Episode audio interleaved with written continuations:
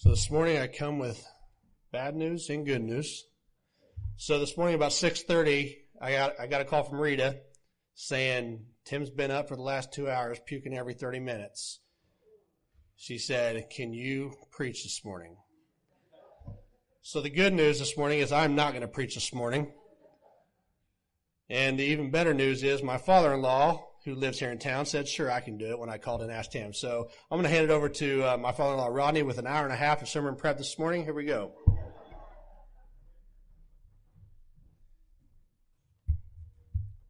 You know, God is uh, amazing. He's always, you got to know, you got to know.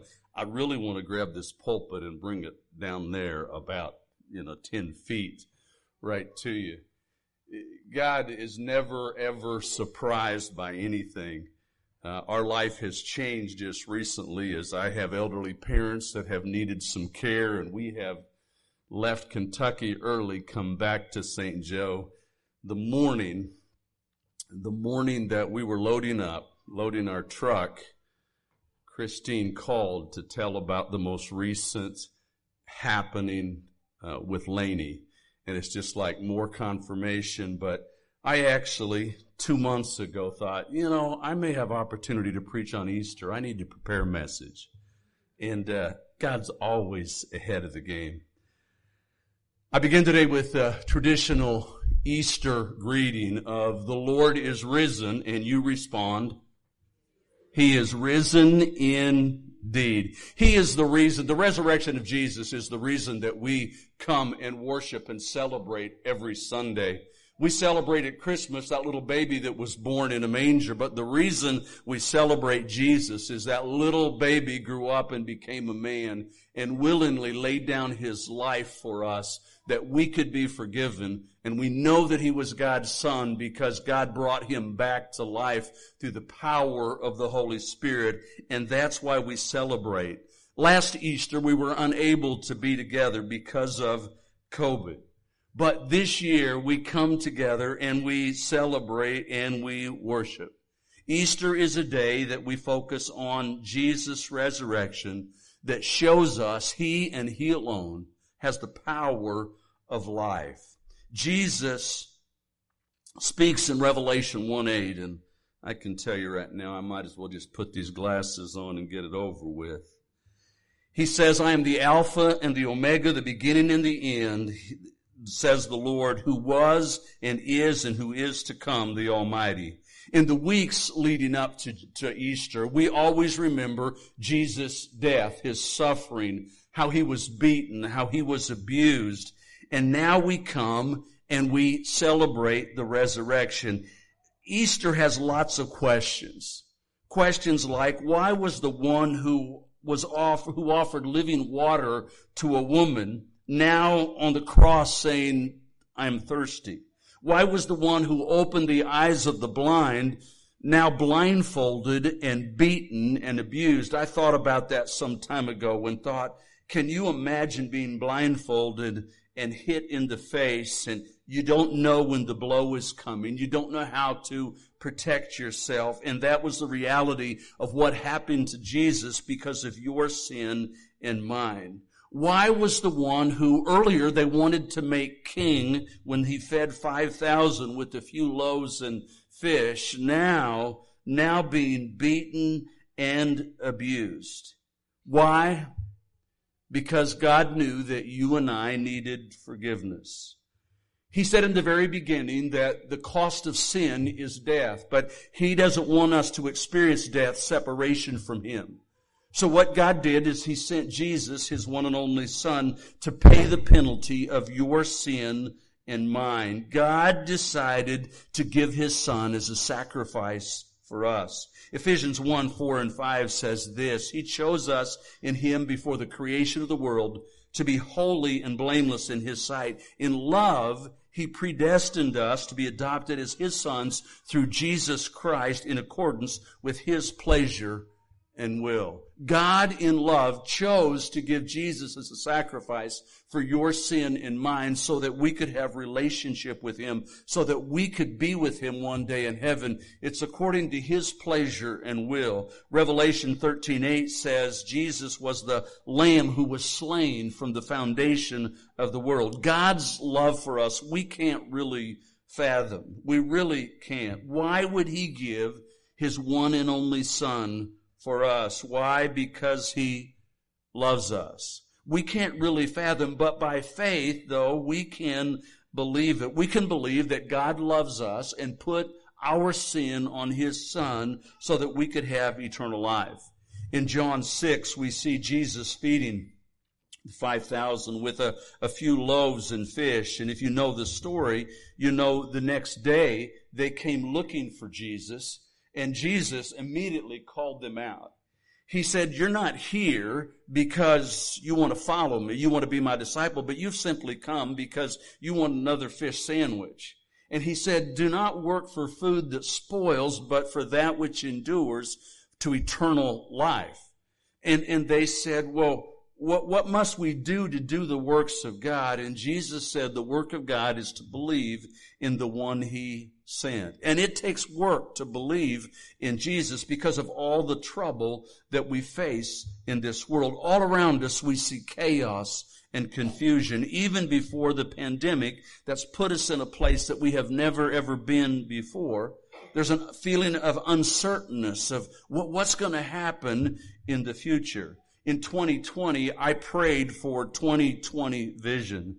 And I think clearly God gave our world 2020 vision as He reminded us how uncertain life is. And it helps us realize we need to be ready to be with Him, the one who created us. In John 20, we hear John's account of the resurrection of Jesus. And we see a number of common emotions that we all face. There's fear, there's confusion. Th- those are a, a reality of our life. But we also see faith, and we see God's promise of blessing for those who see with eyes of faith, believe His promises. I want to I want to pick up at the end of John 19 that talks about the burial of Jesus. In verse 38, it says, Later, Joseph of Arimathea asked Pilate for the body of Jesus. Now, Joseph was a disciple of Jesus, but secretly because he feared the Jewish leaders. With Pilate's permission, he came and he took the body away. He was accompanied by Nicodemus, the man who had earlier visited Jesus at night. Nicodemus brought a mixture of myrrh and aloes, about 75 pounds. Taking Jesus' body, the two of them wrapped it with the spices in strips of linen. This was in accordance with the Jewish burial customs. At the place where Jesus was crucified, there was a garden, and in the garden, a new tomb in which no one had ever been laid. Because it was the Jewish day of preparation, and since the tomb was nearby, they laid Jesus there. The first thing that we see is we see fear. John tells of Joseph of Arimathea coming, asking Pilate for the body of Jesus, and it says he was a disciple of Jesus, but he was one privately because of fear of the Jews. I don't know what he was afraid of. I don't know if he was afraid that the Jews would uh, hurt him, beat him like Jesus was, if he was just afraid of what his peers would think. Possibly he was like the parents of the man who Jesus healed that was born blind the authorities questioned the parents, is this your son? Was he born blind? And it says they didn't answer for fear that they would be put out of the synagogue, kicked out of church. Proverbs 29, 25 says, fear of man is a snare, but whoever trusts in the Lord is kept safe. I, I don't know, but maybe, maybe a description of Joseph could describe you today. A disciple is one who is a, a follower of Jesus, and maybe you are a follower of Jesus, but maybe you're one privately for fear of what your friends may think or even do. The Bible says the fear of the Lord is the beginning of wisdom, but we don't want to fear people more than we do God. We just sang that because he lives, all fear is gone. Every time I sing that line, I want to argue with it and say, come on, that's not real. Just like the Nike symbol that says no fear. We know that fear is a part of our life. But praise God, because of faith, because of Jesus, despite our fear, we can walk by faith and we can bring glory to God. The pandemic brought fear like we've never seen as people are afraid to die. I was talking with my Aunt Kathy uh, some time ago during the pandemic, and she was talking about all the fear that was so rampant. And she said, You know, but don't you think? She said, I think the fear that we're facing, it's, it's the fear of death. And she said, Don't you remember, as you know, as kids, one of the first emotions we felt was was fear, and it's really the fear of death. And I, I agreed with her at the, the moment. And then the more I thought about it, I thought, no, as a child, a childlike faith, a child who grows up being told God loves you and singing Jesus loves me, this I know for the Bible tells me so. One of our first thoughts when it comes to God is not fear, but it's love. Because we know that he loves us. 1 John 4:18 says there's no fear in love, but perfect love drives out fear because fear has to do with punishment. The one who fears is not made perfect in love. Adam and Eve lived in God's presence and they were blessed. But when they sinned, they became self-conscious, afraid, guilty, and hid. Joseph was a disciple of Jesus, but secretly, for he was afraid of the Jews. He, he, he, wasn't alone when he took the body of Jesus off the cross. Nicodemus, one of the Jewish officials, one of the people that he was afraid of, was also with him. And it says Nicodemus was the one who earlier had come to Jesus at night We've always thought that the reason he came at night was because he was afraid of what his friends would think, the other Jewish leaders, if they saw him talking with Jesus. But they came to take Jesus' body off the tomb. Nicodemus was the one to whom Jesus said, you, you must be born again.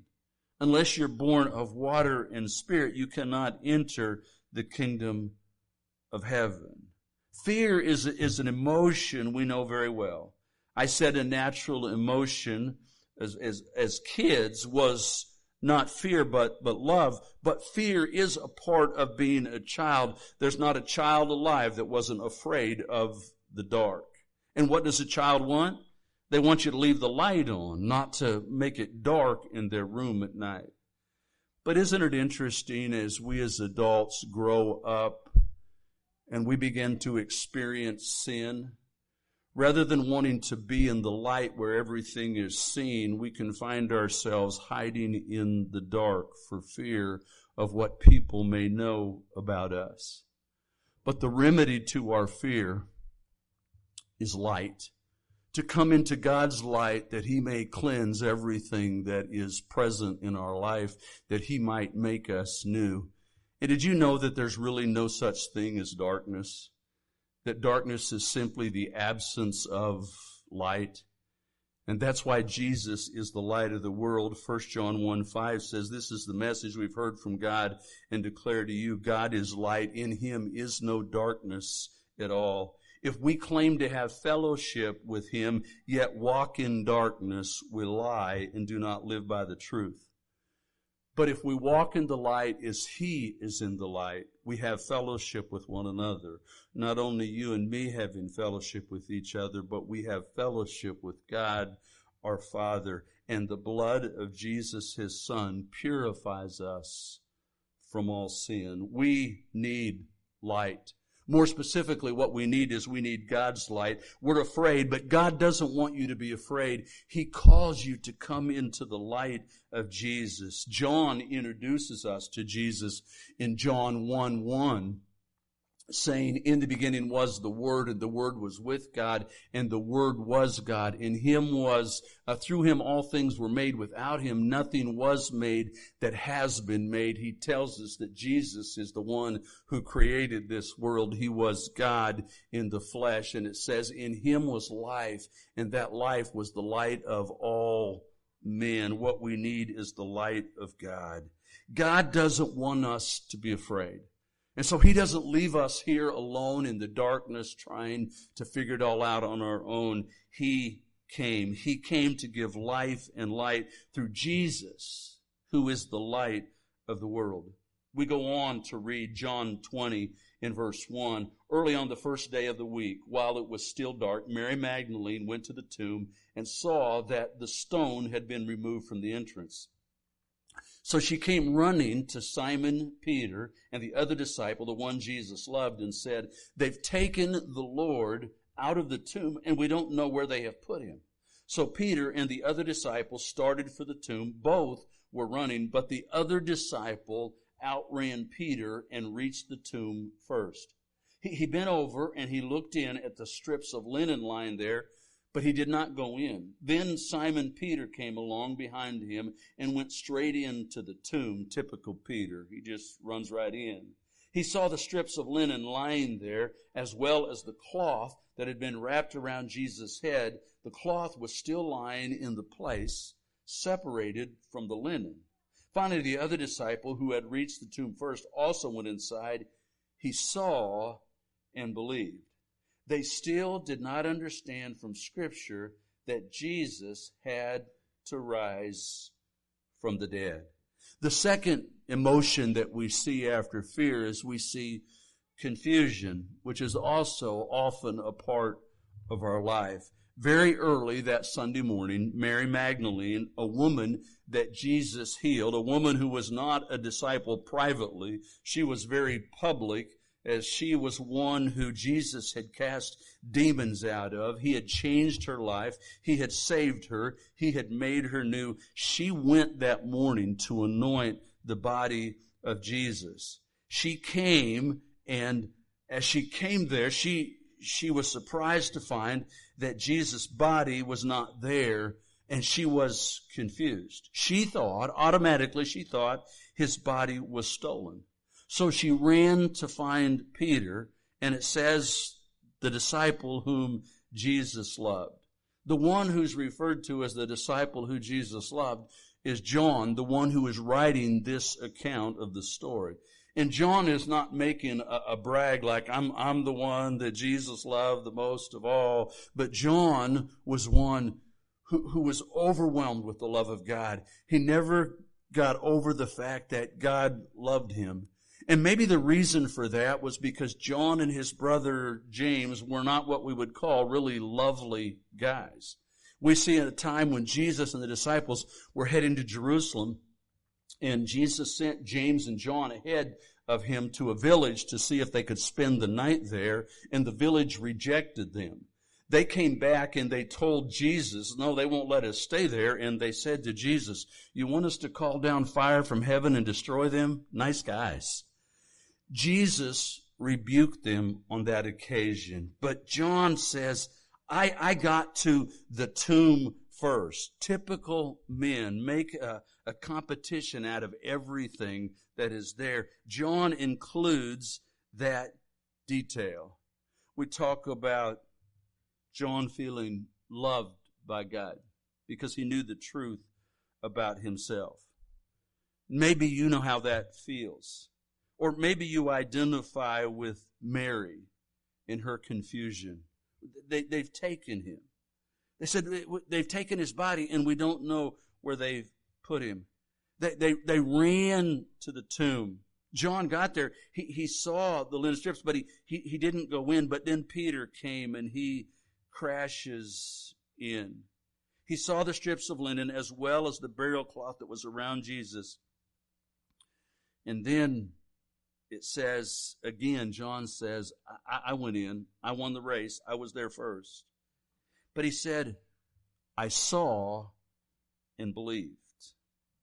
Adding, but they still didn't understand from Scripture that Jesus had to rise from the dead. They, they believed, but they were confused.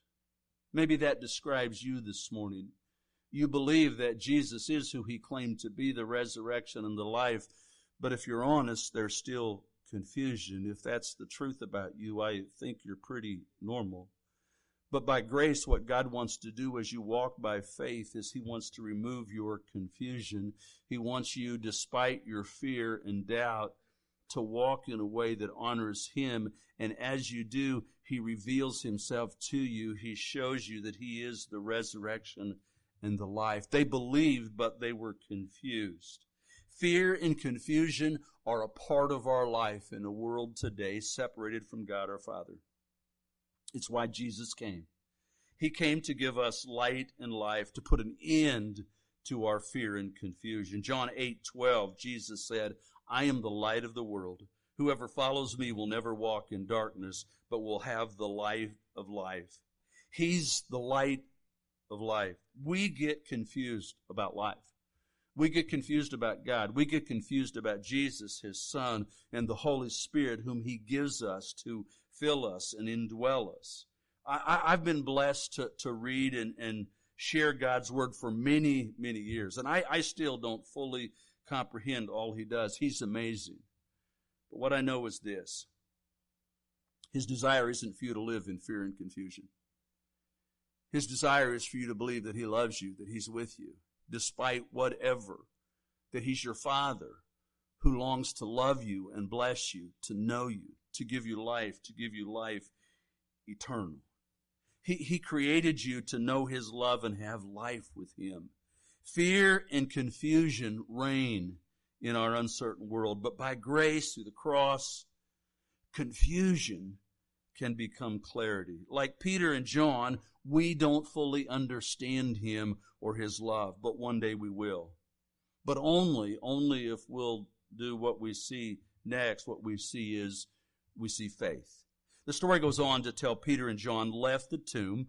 Mary remained, and Jesus came to her. At first, she did not recognize him. He asked her, why, why are you crying? Who, who is it you're looking for? Thinking it was, he was the gardener, it says, she said, if you've carried him away, tell me where you have put him, and I'll go and get him. The first response, I, I love this, the first response to the resurrection by the followers of Jesus wasn't faith, wasn't, he's alive, I know he's alive. The first response was confusion. It shows us the reality that they're like us, that we too get confused. Even though he told them repeatedly what was going to happen, that he was going to die and on the third day he would rise again, they, they didn't understand. I, I believe the reason is because it's too much for our natural mind to understand. It's why we all need a miracle in our life. It's why, as Jesus said, we must be born again. We must be born of God's Spirit. It's only God's Holy Spirit that reveals to us the truth that Jesus is who he claimed to be, the resurrection and the life, the only, only source of life. Jesus said to her, Mary, and she turned around to him crying, Rabboni, which means teacher, grabbing a hold of him. He said, don't hold on to me but go to my brothers and, and tell them I'm returning to my Father, to your Father, to my God, and to your God. And, and we read in verse 19, on the evening of that first day of the week, when the disciples were together, with the doors locked for fear of the Jewish leaders, Jesus came and stood among them and said, Peace be with you. After he said this, he showed them his hands and his side. The disciples were overjoyed when they saw the Lord. Again, Jesus said, Peace be with you.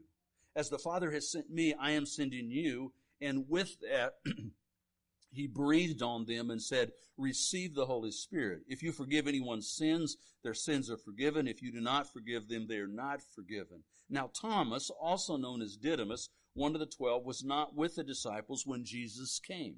So the other disciples told him, We have, we have seen the Lord. But he said to them, unless I see the nail marks in his hands and put my finger where his nails were and put my hand into his side, I will not believe. A week later, his disciples were in the house again and Thomas was with them. Though the doors were locked, Jesus came and stood among them and said, Peace be with you.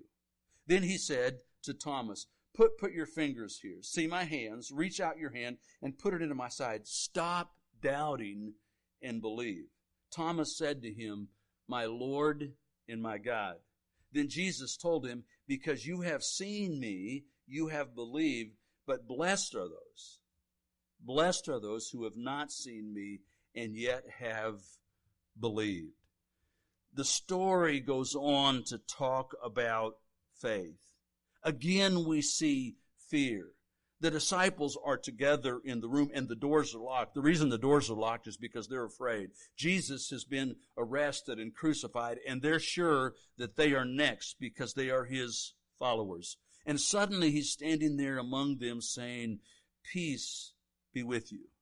He speaks those same words to you and to me in our fear. After saying, peace be still, he, he showed them, he, he knows how we struggle to believe, to have faith. He showed them his hands. He showed them his side. They were overjoyed when they saw him. And again, he said, a second time, peace be with you, because you can imagine they're trying to absorb what is happening. How can this be real? Listen, Jesus wants to replace your fear and confusion with faith and peace.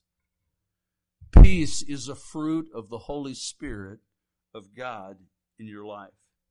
He promises in Philippians 4 a peace that passes understanding that will guard our hearts and minds in Christ Jesus as we, with prayers and petition and thanksgiving, present our requests to God. As we come to God, even in our confusion, even in our pain, even in our struggling, and praise Him and worship Him, he brings a, a peace that passes understanding. When you find yourself in that place of tragedy, in that place of difficulty, and, and it's hard to believe, and yet you cry out to Him and you worship Him. You're, you're acting in faith, and He blesses as He brings peace. When Jesus came to them, Thomas, one of His disciples, wasn't present. And Thomas said, I, I, I won't believe. I will not believe unless I can feel the nail prints in his hand, put my hand in his side. And so Jesus came. And Jesus said, Here, check it out. And he says the same thing to us. Again, when Jesus came, he said to them, Peace be still. And he invited Thomas to check it out. He said, Thomas, I know you're confused, but I'm alive. Thomas, after checking it out, said, My Lord and my God. And Jesus said, because you have seen, you believe, but blessed are those who have not seen and yet believe. Guys, you and I have an opportunity to be blessed of God. We have not seen Jesus. We were not there. We can't put our hands in His hands. We cannot touch the wound in His side. And yet we have the blessing to look back and to see. We didn't live 2,000 years ago. We didn't see His miracles and, and we aren't able to see or touch his wounds. But we can still believe and we can be blessed. But faith is required. But when we have faith in Jesus, we experience number four, Jesus promises blessing. Although we fight fear and confusion, we can have faith and be blessed. We don't see him as Thomas and the disciples did. But blessed are those who do not see and believe. We're not able to touch him. We talk about 2020 vision. You hear it said that hindsight is 2020. We're able to look back and see the truth of Jesus. We're not like the disciples who, although the tomb was empty, they were confused and they didn't understand. We can look back and we can see the facts. We can see the promises from the Old Testament of the Savior who would come, of the Lamb who would be slain for your sins and mine. We can examine the evidence and by grace put our faith in Jesus and be born again we read in John 20, 30, and 31 these words Jesus performed many other signs in the presence of his disciples, which are not recorded in this book. But these are written, John tells us, these are written that you may believe that Jesus is the Messiah, the Son of God, and that by believing you may have life in his name. The work of God, Jesus said in John 6, is to believe in the one that he has sent. It takes work to believe in Jesus, to realize that what we're reading here, it's, it's not some fairy tale, it's the truth of God.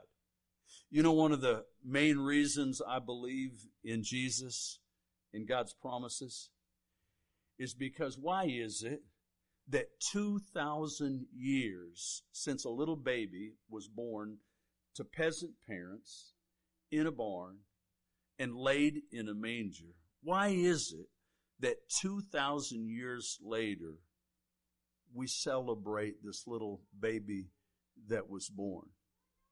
The only answer that I can come up with is because he was no ordinary child. And the reason we know he was no ordinary child is because he grew up and he gave his life as a sacrifice for your sin and mine.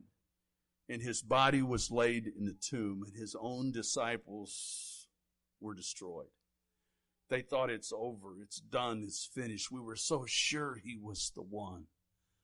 But three days later, he came back to life, proving what he said that I am the resurrection and the life, and all who live and believe in me will live even though they die, and everyone who lives and believes in me will never die. And that's why this day, around the world, people gather to celebrate Easter. We celebrate the risen Savior who gave his life for us that we might have life, that we might have hope, that we might have help, that we wouldn't have to live in fear and confusion, but we could walk by faith, bring glory to God, and have peace in our lives. And I pray that peace is yours this morning. It's the promise of God as we put our trust in Him. And maybe, maybe there's someone here this morning that needs the miracle that only comes through God, through Jesus Christ, His Son, the miracle of the new birth, of being born again by faith. So we're going to sing a song of invitation. And the invitation is for you to not let the fear of man overwhelm you that would cause you to hide, to not let people see what God is doing in you, but that you would be willing to stand boldly and to say, I believe, I believe. Stand with me and let me pray just a moment. Stand with me, please. Oh, Father, we love you. I give you praise for your word and for your son. Father, I thank you so much for Easter, for an empty tomb. Father, I, I know this would, uh, uh, it, it'd be hard on this day. So many people here to say, I believe, to confess I'm a sinner who needs forgiven. But Father, I pray for miracles in this place today. Miracle of new birth for your glory, I pray. In Jesus' name, amen.